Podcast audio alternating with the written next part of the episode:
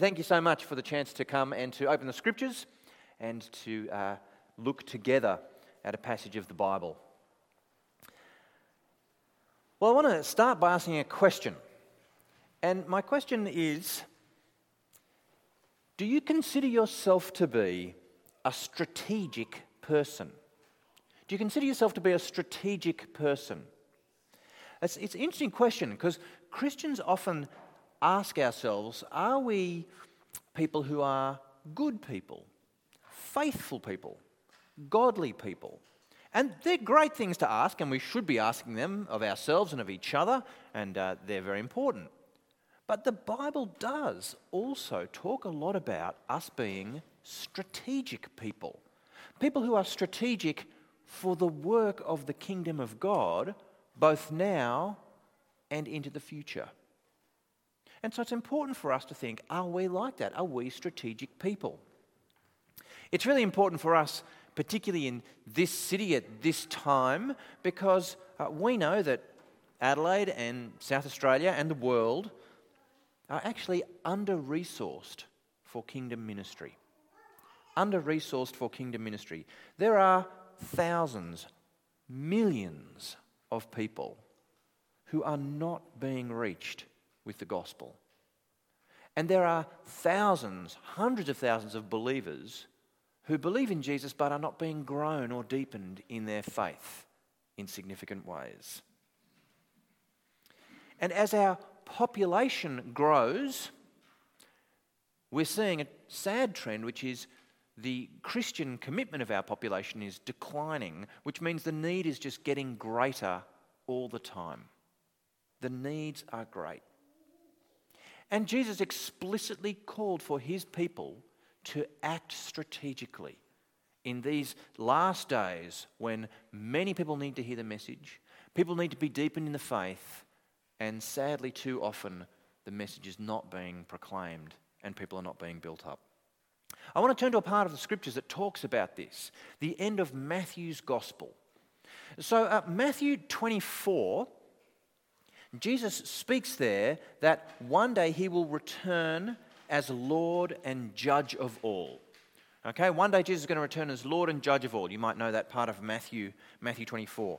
But then when you get to the, the crossover between Matthew 24 and Matthew 25, Jesus teaches what his people are to do while we wait for him to return. Chapter 24, Jesus says he's returning one day. 24 into 25 says, here's what you need to do before that time. Uh, and there's several stories here that Jesus tells, and interestingly, they all build on each other.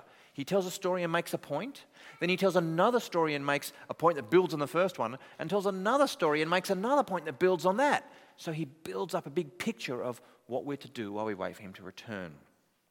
And I'd like to read to you the last of those three stories uh, and think about that in some detail. So, where I'm going to read from is Matthew 25, verses 14 through to 30.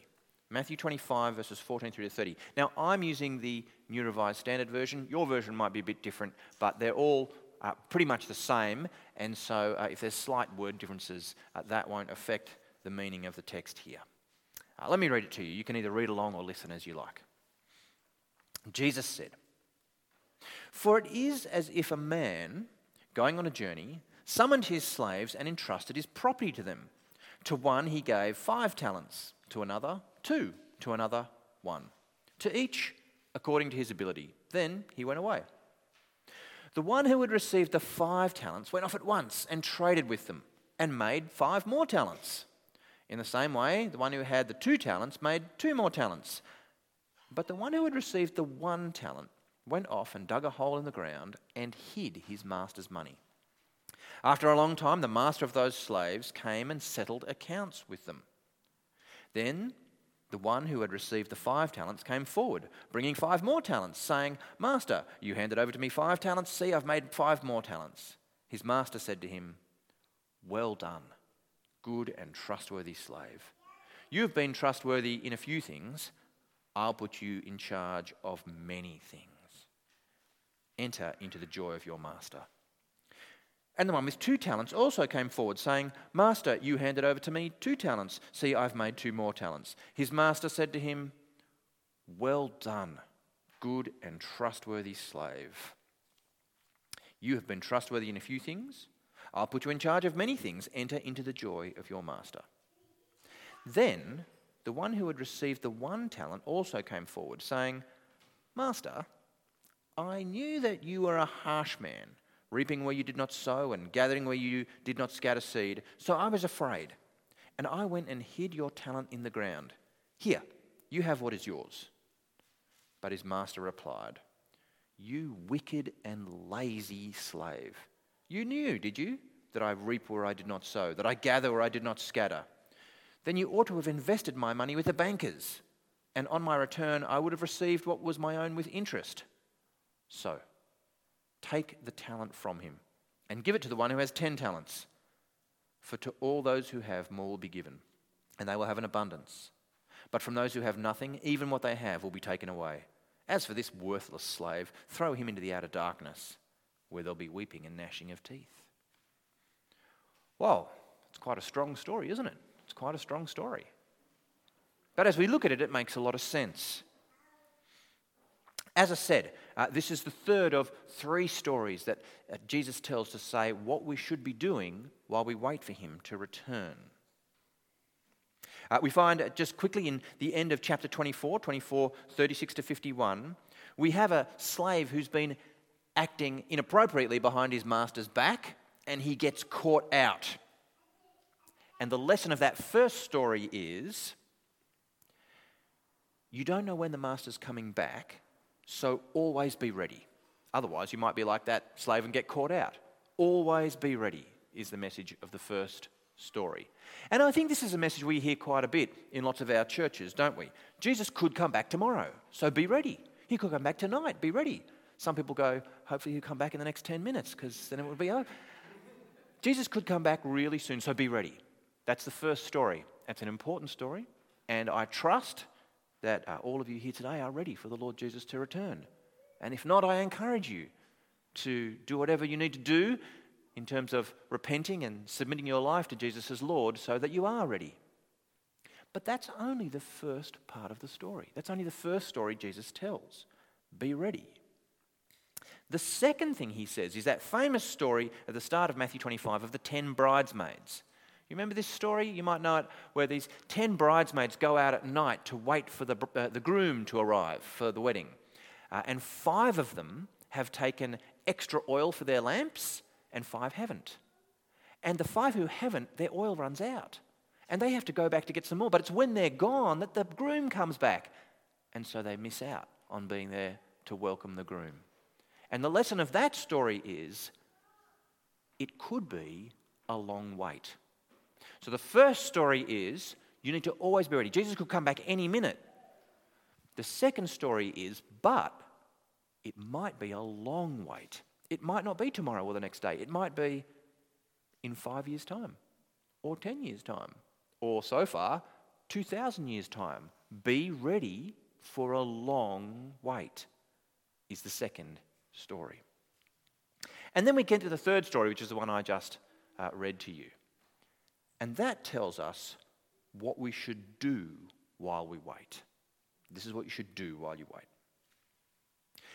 So the stories of this man going on a long journey, and he has these three slaves. Now, when we think slaves, we tend to think of the horrible slave trade uh, in the Americas, where you had black Africans who were enslaved forcibly and so on. It's not quite what slaves were like in New Testament times. In New Testament times, they're probably more like bond servants. Some people would uh, offer themselves into slavery as a way of being looked after by a household, even as they then uh, submit a lot of their rights to their owners. So they're kind of like bond servants, uh, not quite like we think of slaves, but people who work for the master. Uh, and in some cases, it could be quite a good arrangement for them. But they certainly have responsibility, and they certainly have things that they need to do as the master directs them. And the master's going on a journey and he gives them talents. Now, a talent is a measure of weight used to measure precious metals. And uh, if we have silver talents, uh, which is probably what we're talking about here, what we need to realize is just how much money we're talking about. Okay? We know, heard that one slave got five talents, one got two, one got one. But what does that mean? Well, it equates to roughly a talent, roughly 16 years of the average wage. Put that in today's terms, a talent is worth about $1.2 million, something like that, ballpark. Uh, if it's gold we're talking about rather than silver, then a talent is worth something like $40 million. So one of the slaves, the first one, gets given five talents. So that's somewhere between six and $200 million. The second slave gets given two talents, so that's somewhere between 2.5 and 80 million dollars. And the last slave gets one talent, maybe 1 million, maybe 40 million dollars. The point is, this is big money. This is big money. This is not pocket change. This is the master going away and saying to his slaves, Of my grand estate, I'm putting you in charge of vast things. And I'm giving you duties that you need to do. Because he doesn't just say, hang on to this, does he? What he does is he gives them the talents according to their ability. And it's clear from what follows that he expects his slaves, his bondservants, to be using these talents to do what? To grow. The charge of the slaves is increase the master's assets. Increase the master's assets in his absence. That's what he's asking you to do increase the master's assets. Well, when he comes back, what do we find? The first two bondservants have done exactly what they should have done. They have increased the master's assets. In fact, uh, it turns out they've both doubled his assets. So the one who had five now has ten, and the one who had two now has four. They've taken what he gave, uh, what he gave them. They've gone out and traded and done whatever it is they do, and they've come back. Uh, when he's come back, they've been able to say, "Look, we've doubled what you gave us." Which is uh, pretty impressive. The third only had one talent, so only 40 million odd, uh, and he did nothing with it. Now, notice this he didn't squander it, he didn't go off and indulge himself with it. He, did, he wasn't greedy, he wasn't selfish, he just didn't do anything with it. He just buried it, put it in a safe place. and the master comes back, he says, Here it is. He hasn't, master hasn't lost anything. Here it is. But the reckoning, when the master comes, doesn't quite see it so neutrally. The first two, clearly, they've turned this profit, and what does the master say? Well, of course, he's delighted. He's delighted. Uh, and you get these famous, famous words from the master Well done, good and trustworthy slave. Some uh, translations of the Bible say, Well done, good and faithful servant. And the reward is You've been trustworthy in a few things. Notice that language? You've been trustworthy in a few things, like a few hundred million. You've been trustworthy with those, that petty stuff. Now, enter into your master's joy. Now, come and see what real blessing and riches and, and great uh, fullness looks like. You've dealt with the little stuff. Come, let me show you what I've got for you now. Uh, very exciting for both those two uh, the master has much more in store for them in his joy. But then we get to the third slave, the third bondservant, and the picture's a bit different, isn't it? He comes returning the one. You kind of, I have this mental picture of it, you know, maybe wrapped up in a cloth, and he kind of gives it to him, protected and safe. But, but the master is not pleased. The third slave says he was scared. He was scared because the master's ways were unpredictable. And the master expects to see profit from nothing. You know, he gathers where he doesn't scatter, uh, he reaps where he didn't sow.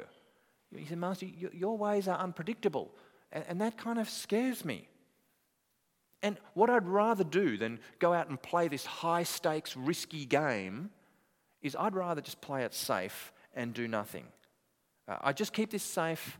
Nothing's, nothing's lost. You haven't lost anything. So, you know, you, you haven't gone backwards at all. But I didn't want to play that game where you cause things to come from nothing and I've got no control over that. Well, the master's angry and he condemns the servant and condemns him in his own words. You know, you knew that I could make something out of nothing, did you? Uh, yet you weren't prepared to be part of it. It's interesting, isn't it? you, you think that it's unreasonable of the master at first read because the whole trip has been pretty successful for him. He went off and did whatever he did. He came back. He's pretty much doubled everything he had before he went, except for the one talent from the one slave. But you'd think he'd go, oh, well, it's not a bad day at the office. It's turned out all right.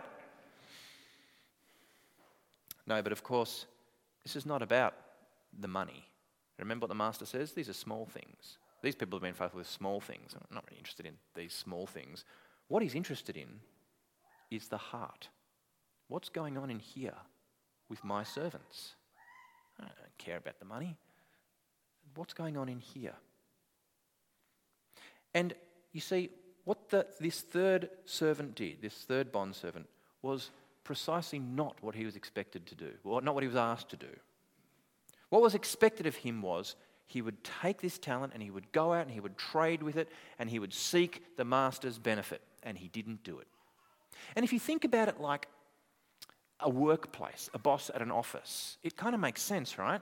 Say the boss at the office uh, comes up to one of the employees and gives them a bunch of files and said, Look, I've got to go on a work trip for a month. Uh, could you work through this stuff for me, please? And uh, I'll get it when I get back. Boss goes off, boss comes back, and the worker goes, Here's your files. I, I haven't done anything with them. They're exactly like you gave them to me. Are you pleased? The boss says, What? what? No, of course I'm not pleased. You haven't done anything that I asked you to do. You've returned to me the work undone, not touched. That's what the servant has done. And it reveals something of his heart, doesn't it? He's fearful. Oh, what if I get this work wrong? What if I make a spelling mistake or get some of my numbers wrong or one of the clients doesn't, whatever? He, he's scared. He's not taking on the tasks that he's been given. And more than that, it shows his greatest concern is for his own security, not getting the master's work done. His greatest concern is his own security, not getting the master's work done. And that reveals his heart. The master says, Why should you work in this organization anymore? The boss says, Why should you be here when you don't care about the outcome of this business? Leave. You're sacked. You're not a worker who's part of the project of this company. He hasn't done it. He hasn't done what he was meant to do. He also doesn't trust the master. You see, the master gave to one five talents according to his ability, to the other two talents according to his ability, and to the third one talent according to his ability. The master had made an assessment as to who would be able to deal with what profitably. Right? It says that in the text, doesn't it? Uh, the master gave to each according to his ability. So he gives to the five. He's made the assessment this guy can deal with five. And what does the guy do? He deals with it, he doubles it. The master was right. He gives to this other guy two. His assessment is this guy can deal with two. The guy takes it, he, he does, he doubles it. The master was right. He gives to this guy one. What does the master know this guy could do? He knows he can double it. He's given him according to his ability. He knows that he could double it. And yet the guy says, No, no, no, no, no, I'm too scared to do it. I'm, I'm, I'm concerned about the outcome. This is too risky. Notice as well, in verses 26 and 27, he doesn't even do the bare minimum. The very bare minimum, which was just stick it in the bank. You could bury it in the ground and it'd be safe, but you stick it in the bank at least to get back 5%. Like, do something for me. Just get the interest from having it invested. He didn't even do that. And that really does betray the fact that this third slave has no interest at all in the master's assets. His only interest is self preservation. Ironically, because it doesn't work out that way for him, does it? He's trying to save his own life, and he lost it. His talent might have been uh, something that he could have used to further the master's purposes, but he wasn't interested in that.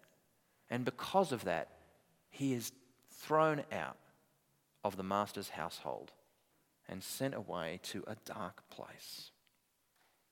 So, this story is, again, what Jesus' people should do while they wait for his return. Matthew 24, Jesus is coming back. And then those stories, don't be, don't be caught out. Be ready. He could come back tomorrow. Then the bridesmaid story, but it might be a long wait. And now this story, what are you going to do while you wait? The answer is increase the master's assets, build the kingdom, grow what He has entrusted to you. That's your job while you wait. Have a passionate heart for what He cares about and be invested in the things that He's invested in. Be working towards His goals while you wait for Him to return. It's not just a time of faithful waiting, you see. The time between Jesus' first coming and Jesus' return is not a time when Jesus says to his people, just sit on your hands and sit tight and be faithful and wait. No. It's a time when he says, get out there, build the kingdom, do my work. When I come back, I want to see it. It's a time not just of passive waiting, but of active deployment for the Master's service. And that's why it's a time of strategic work, thinking strategically about how can we most build the kingdom?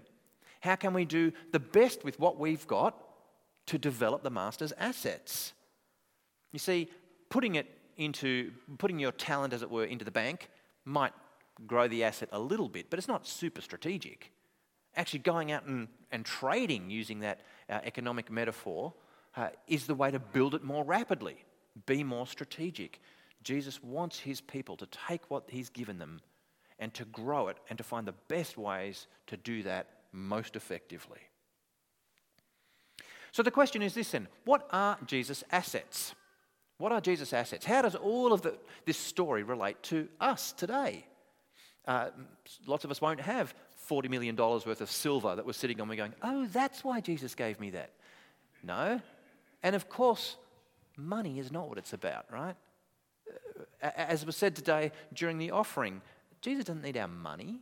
It's not like Jesus is there saying, Oh, I'm really hard up and, or I'd like some more cash in the bank. No, this is just an illustration, a metaphor. What is Jesus' asset that he wants grown? Well, all the creation belongs to Jesus, of course, just not all the creation recognizes it yet.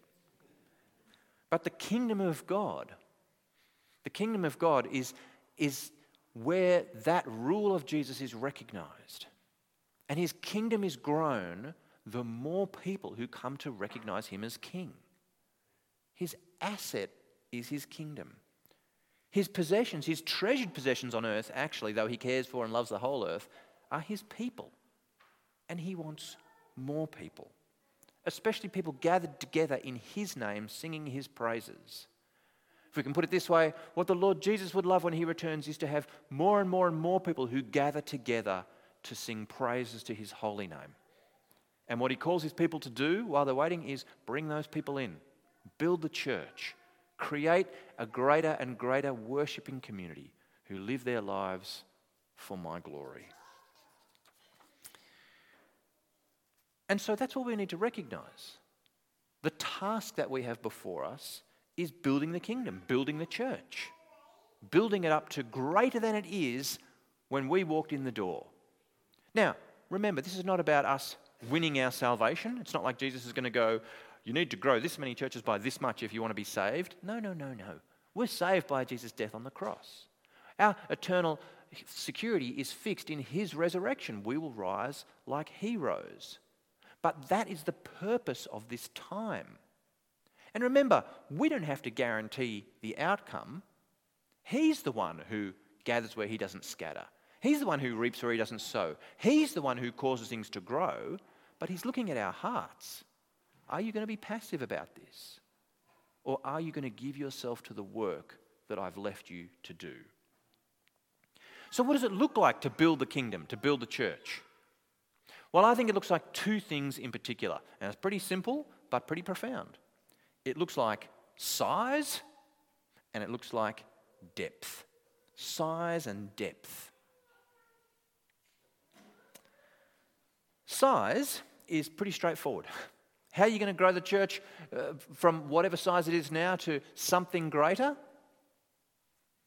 Evangelism. Spreading the good news, calling people to faith in Jesus, proclaiming Him. That can happen in lots of different ways, can't it? Uh, it could be that uh, we invite people to our churches so they can hear the gospel preached.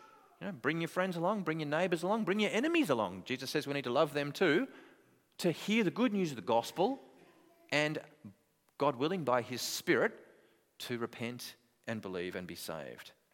Uh, but maybe it's not that. Maybe it's offering to read the Bible with people who aren't believers so that they can hear the word of God as God speaks to them through the scriptures.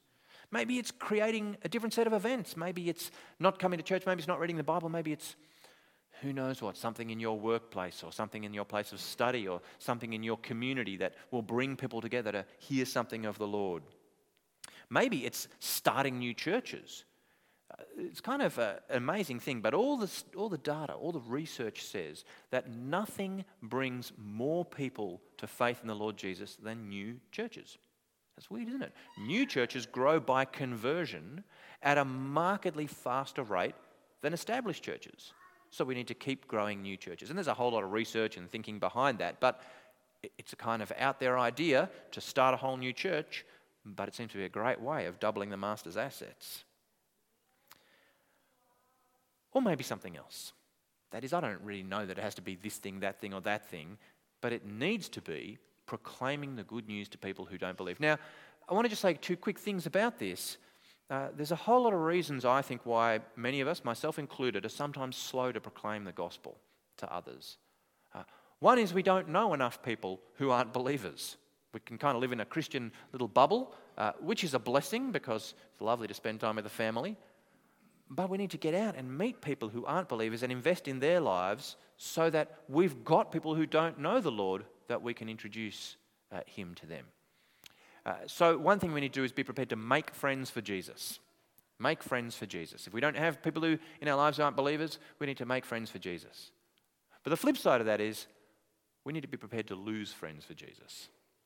That is, uh, sometimes we can get into those patterns where we've got all these friends who aren't believers, but we think, oh, if I talk about Jesus, they might not be my friend anymore. Well, that's okay uh, we don't want to lose friends and we want people to love us and we want to love them, but we can't withhold the words of eternal life. So, in whatever it looks like in different particularities, we need to make friends for Jesus and we need to be brave enough to lose friends for Jesus. Because our mission is not actually just uh, associating with people who already believe what we believe, and our mission is not keeping our friends but not offering them salvation. Our mission is to grow the Master's assets. So we need to do those things. So, size is the first way that we might build Jesus' kingdom, build his assets. And the second thing is depth or maturity or some word like that, which means help people know more of him. The scriptures talk lots about us building each other up to become to the fullness of him who is the head. Now, sometimes you get this very unhelpful way of speaking in churches, which is kind of like, what's the bare minimum I need to know to be a Christian? You know, what's the bottom line bare minimum? I need to know these three things. I'm a Christian, I'm in the door. I get why we do that sometimes. But the scriptures don't really talk about bare minimums. They talk about what's the fullest, the richest, the, the most uh, mature understanding of the Lord we could have. We need to keep growing and keep taking in more of His word and living out more and more of our lives for His glory. So, this kind of bare minimum thinking isn't the New Testament way of thinking. But the, the greatest maximum is what we should be shooting for. So we need to help each other grow in our understanding. We need to help each other grow in our holiness. We need to help each other grow in our praise. We need to help each other grow in our obedience. That means we need to help baby Christians move past a Sunday school faith. It's great to have Sunday school when you're a Sunday school age, but we need to help people grow up into more than that and understand more of the fullness of what's in the scriptures. We need to help catchphrase Christians get deeper into systematic Bible study. It's great to have some memory verses, but do you know the story of the book from which that memory verse came? Do you know why that verse came in the context of the, that part of the Bible? We need to help each other keep growing in that. We need to help confused Christians get clarity about their doctrine. We need to help people who are a bit muddled up about what the Bible teaches on certain things to sharpen up in understanding them. We need to help Christians who live in their heads, for whom it's all ideas and thoughts and great systems of theology, get out and live in the world and, and, and rub shoulder to shoulder with people who don't know the Lord and take that great understanding, those great minds, and share them with the people around them. We need to help self centered Christians live sacrificially for the sake of the needy, uh, including the spiritually needy. All of this, growing the church in size, growing the church in depth, is going to require a couple of things, a few things. It's going to require time, it's going to require energy, and it's going to require money. There's no getting around that. There's lots of things that just won't happen if we don't give our time to them. There's lots of things that just won't happen if we don't give our energy to them. And there's lots of things that just won't happen if we don't give our money to them. And that's okay because that's why Jesus has given us those things. They're the talents we've been entrusted with. The gift of time He's given to us, the gift of energy, the gift of money. Uh, Christians have a very strange way of thinking about gifts. Most people think when you get a gift, it's something for you. So, you know, it's Christmas, someone gives me a gift, I unwrap it, thank you, that's for me, that's my gift, great. That's not how it works with the gifts God gives us. God gives us a gift, and it's a gift to bless others. It's a gift for service, a gift for building up the church, a gift for reaching out. So we receive from God, oh, this is the gift for me. Great. How am I going to use this to bless? And God's given us the gift of time and money and energy so that we can use it to bless others. And to do what? To do the very thing He said we should be doing, which is building up His assets as we wait for His return. There's a lot of work to be done. I, don't know if you feel that. There's a lot of work to be done. Uh, that's okay. That's okay. Uh, we labour under a great master. And again, he reaps where he doesn't sow. There's, there's great work to be done, but there's great uh, things that we can achieve under him. And uh, this now, if I might say, is part of where my day job comes into play. So I work at the Bible College, as you've heard, and our primary goal is to train and equip and develop people for serving in Christian ministry. Now, that might mean formal Christian ministry, like becoming pastors, and certainly lots of our graduates become pastors or missionaries overseas, that sort of thing. But also training and developing and growing people so that they can work in their local church as evangelists or lead their Bible study groups or be elders in the congregation or any number of other things. Basically, we want to see people doing more to build the master's assets. And so, people who are interested in doing that come to us so that we can equip them and train them and help them get ready for that more. Our purpose statement is to prepare the next generation of gospel workers for Adelaide, South Australia, and beyond. And we hope and we trust that under God that just lines up with what we read in the scriptures of what we're meant to be doing in this age. Uh, we do it by teaching the Bible in some depth, teaching theology, teaching ministry. And uh, it's an interesting ministry to be part of because it's not a short term ministry. Uh, lots of ministries that people are involved in are, you know, if we do this today, we'll see the fruit tomorrow.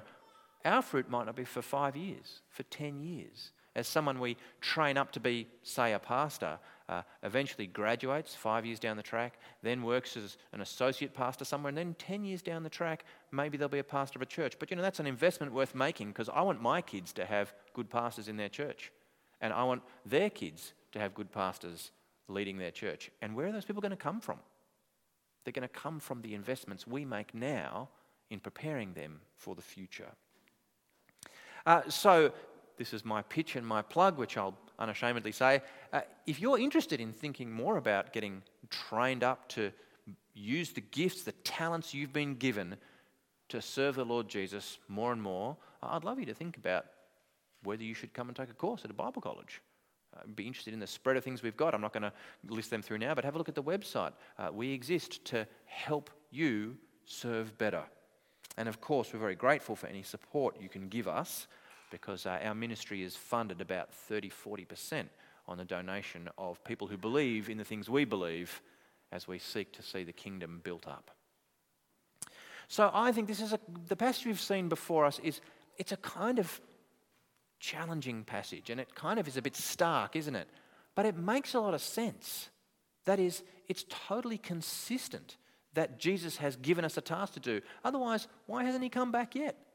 The reason Jesus hasn't come back yet isn't just so we can sort of get on with our everyday lives and just, you know, do the things that please us and make. No, the only reason Jesus hasn't come back yet is because the assets aren't yet built. When they're built, when all the, go- the world has heard the gospel, uh, when his people are mature in the faith, Jesus will return. We don't know when that time is, we don't know how to measure it, but we know it hasn't happened yet. So there's more work to be done.